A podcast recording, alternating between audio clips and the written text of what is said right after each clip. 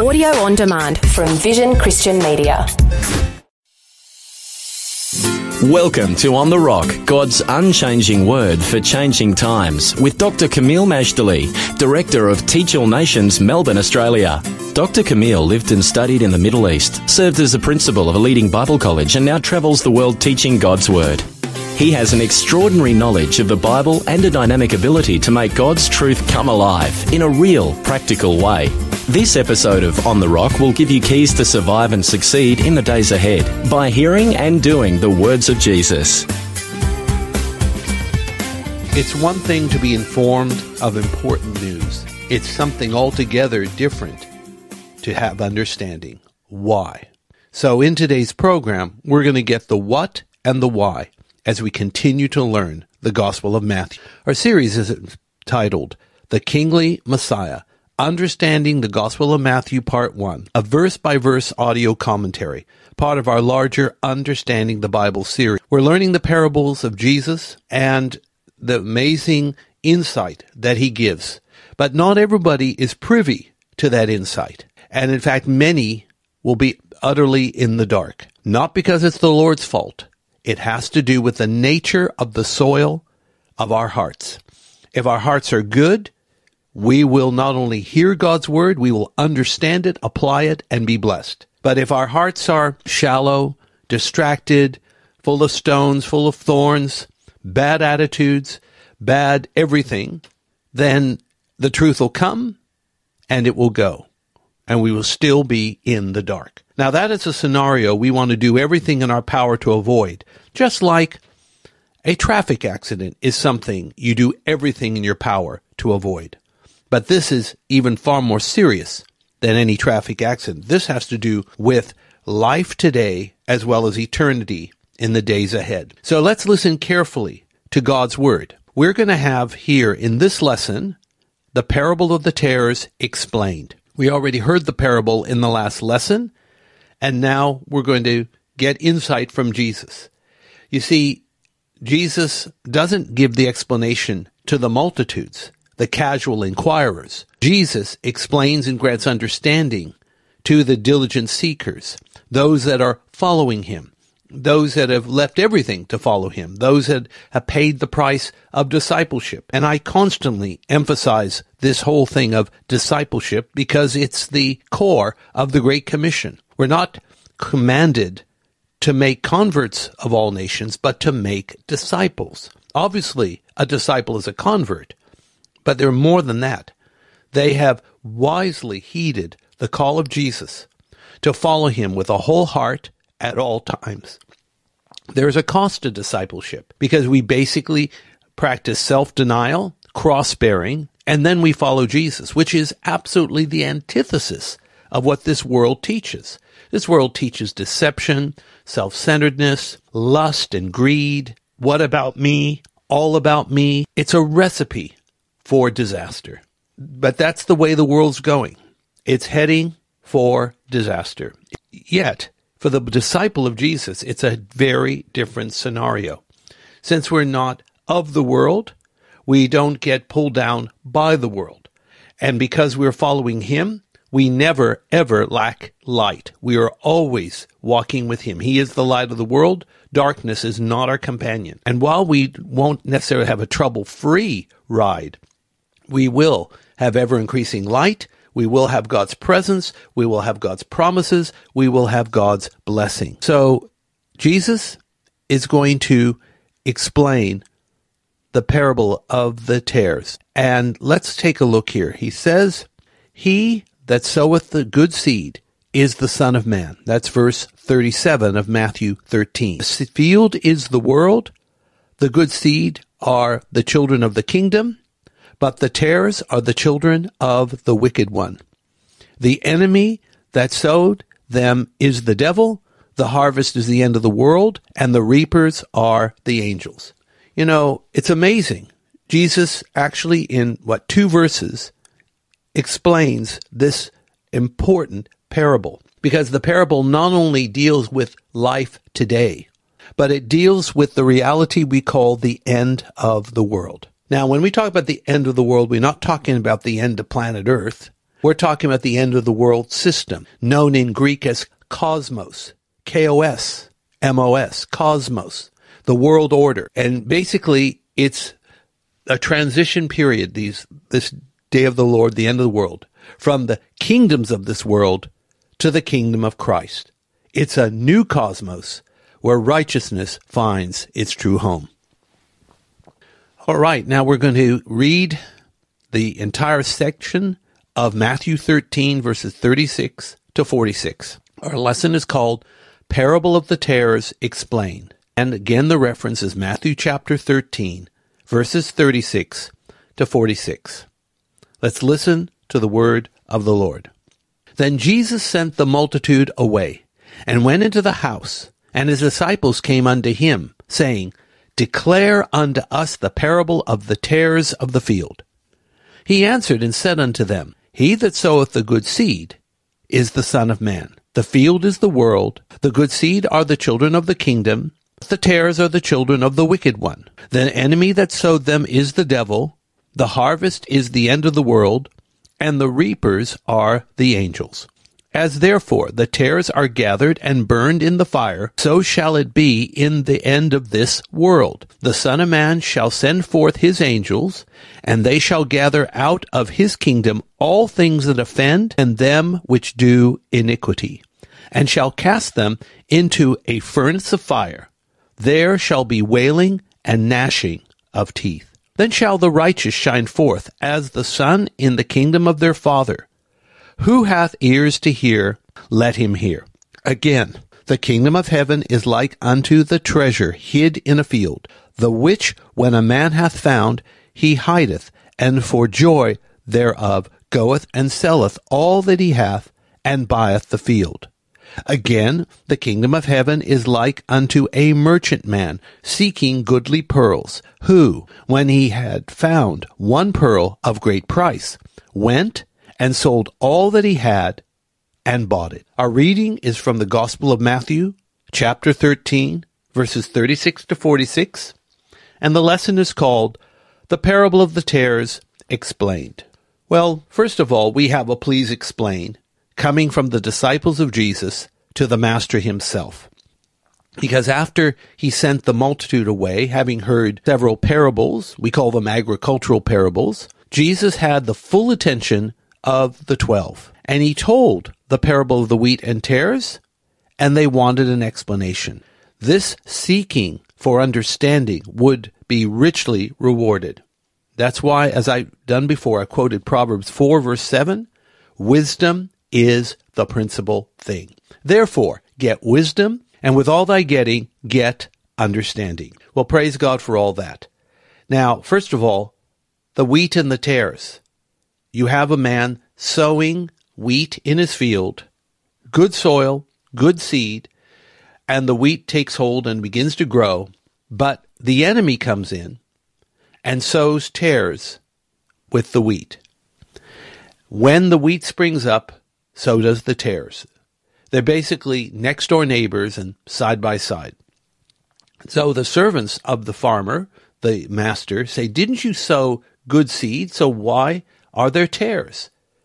And he discerned that the reason there were tares, and tares are not necessarily weeds, weeds, they are a corrupt form of wheat. He says, an enemy's done this. So shall we pull them out now, these tares? No, no, no. Leave them alone, because you might injure the wheat at the same time. As I tried to explain, if God doesn't take immediate action to the evil in the world now, it's because it's for the sake of the righteous, that they don't get harmed while he's pouring out his righteous wrath. So then what do we do? Well, the master says, wait until the harvest, and then you'll be able to see clearly. The reapers will come. They will sort out the wheat from the tares. The tares will be burned. The wheat will be gathered into the barn. All right. That's the parable. What's the explanation? Matthew 13, 37. The one who sowed the good seed in the field is no one less than the Son of Man. It's Jesus. Jesus not only is good, Jesus ministers what is good. He goes around doing good. And the seed that Jesus gives, which is God's word, is good. always. And here's the concise explanation verses 38 and 39.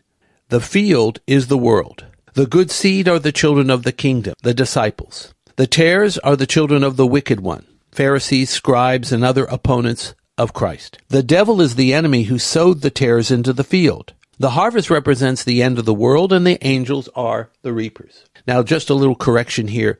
In the parable of the sower, the seed that is sown is God's word.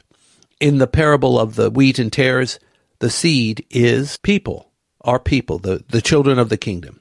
All right. Now, the end of the world. This is rather a disturbing kind of phrase. I remember as a child watching a secular television program, a daytime program, and it was in the United States where I was born and raised. But the program, even though it was secular, I'll never forget where the guest on the program said to the host, Well, you know that the end of the world is coming. End of the world. I was really nervous there. Bear in mind, I wasn't yet a Christian. I probably was, what, eight or nine, ten years old, maybe a little older, but not much. What intrigued me, it wasn't just that the guest talked about the end of the world. It was the host of the program who nodded his head and said, yes, the end of the world is coming and it's coming soon. Well, uh, I'm telling you, I was all ears, but they didn't elaborate. They didn't mention Christ or Bible or church or prophecy of any kind. I have since come to learn that the end of the world is actually not the end of everything. It's the end of this current world order, this cosmos, this K-O-S-M-O-S, this yeah, adorning arrangement, humanly speaking, where Revelation 11:15 comes into play. The kingdoms of this world have become the kingdoms of our Lord and of his Christ. This is the end of the world. It's the end of the order as we know it, but it's not the end of existence. It's not the end of the planet. It's not the end of righteousness. In fact, it's the very beginning of a kingdom that has no end. So for the believer, the end of the world is something to look forward to. But for those that reject God, the end of the world really is the end. So this is what happens to the tares. The tares, which represent children of the wicked one, will be gathered and burned in the fire. Obviously, this is a metaphor of what will happen to the wicked at the end of this age. And then it goes on from there. Verse 41 of Matthew 13. The Son of Man will send out the angels. They will first of all gather the tares, and he uses the phrase, those things that offend, and all who do iniquity. Offending means to cause someone to stumble, to trip them up. You want a good illustration of that? Read Proverbs chapter 1. Proverbs chapter 1 speaks about offending people, about tripping them up. Proverbs 4 does the same. The way of the wicked is an offensive way. It's darkness. People will stumble. They will injure themselves.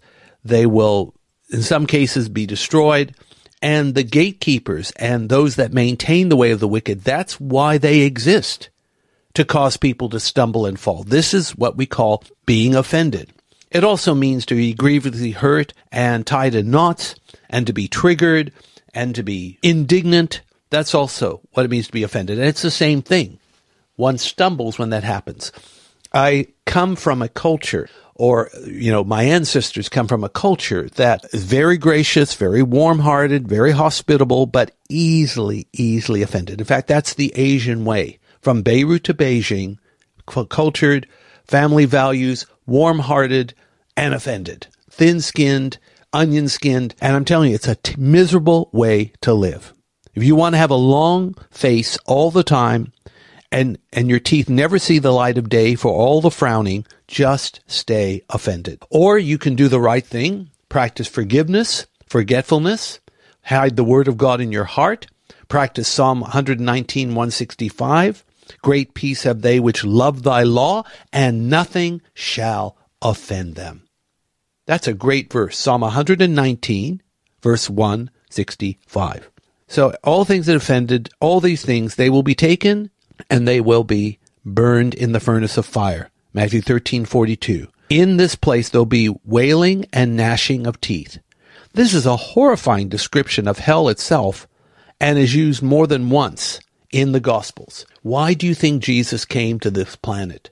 It's to actually spare us this experience of wailing and gnashing of teeth. That's why he's called a savior. Let's not blame him for the problem. Let's see him as the solution to the problem, because he is, truly. Verse 43, shining like stars. While the tares are burning, the wheat is shining in the kingdom of God the Father.